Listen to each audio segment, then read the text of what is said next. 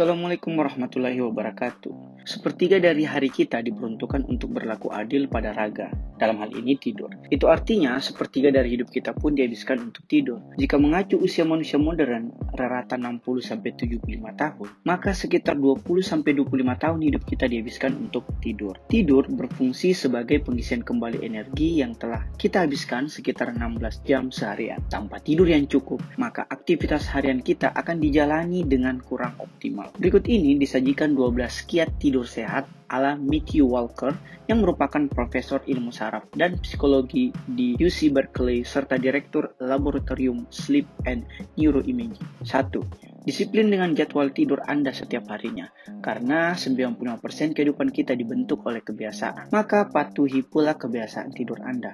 Begadang di akhir pekan atau saat nonton bola akan merusak kebiasaan tidur Anda dalam sepekan, atau bahkan selamanya. Pasanglah jam beker untuk mengingatkan waktunya tidur, bukan hanya pengingat untuk waktunya bangun. 2. Meskipun berolahraga itu baik, tapi janganlah berolahraga terlalu larut. Berolahragalah minimal 30 menit setiap hari. Jika memang dalam kondisi sibuk dan menyisakan malam satu-satunya waktu untuk berolahraga, upayakan selambat-lambatnya 2-3 jam sebelum jadwal tidur Anda.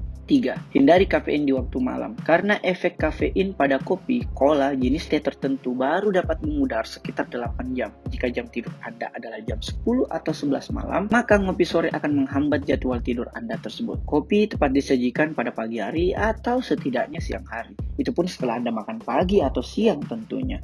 Jika Anda mengantuk pada sore atau malam hari, kopi bukanlah solusi.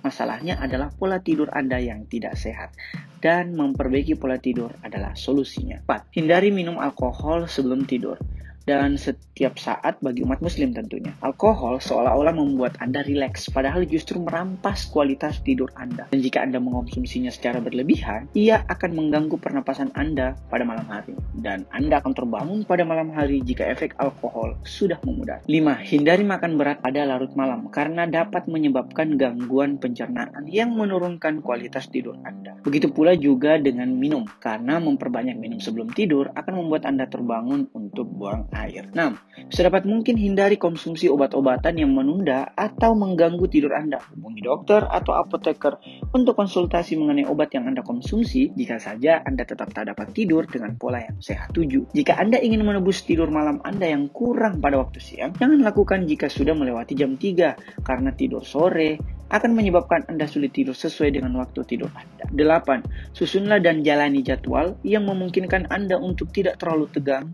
dan sibuk di saat menjelang waktu tidur mendengar podcast santai atau siraman rohani, atau pula membaca buku dapat membuat tidur Anda menjadi lebih rileks. 9. Jika Anda lelah dalam seharian beraktivitas, maka mandi air panas sebelum tidur dapat membuat tubuh Anda lebih rileks dan bergerak lebih lambat sehingga Anda lebih siap tidur. Suhu tubuh yang menurun setelah mandi dapat membuat Anda merasa mengantuk. 10. Bagaimana dengan kamar tidur? Buatlah kamar tidur Anda gelap jika sudah waktunya untuk tidur.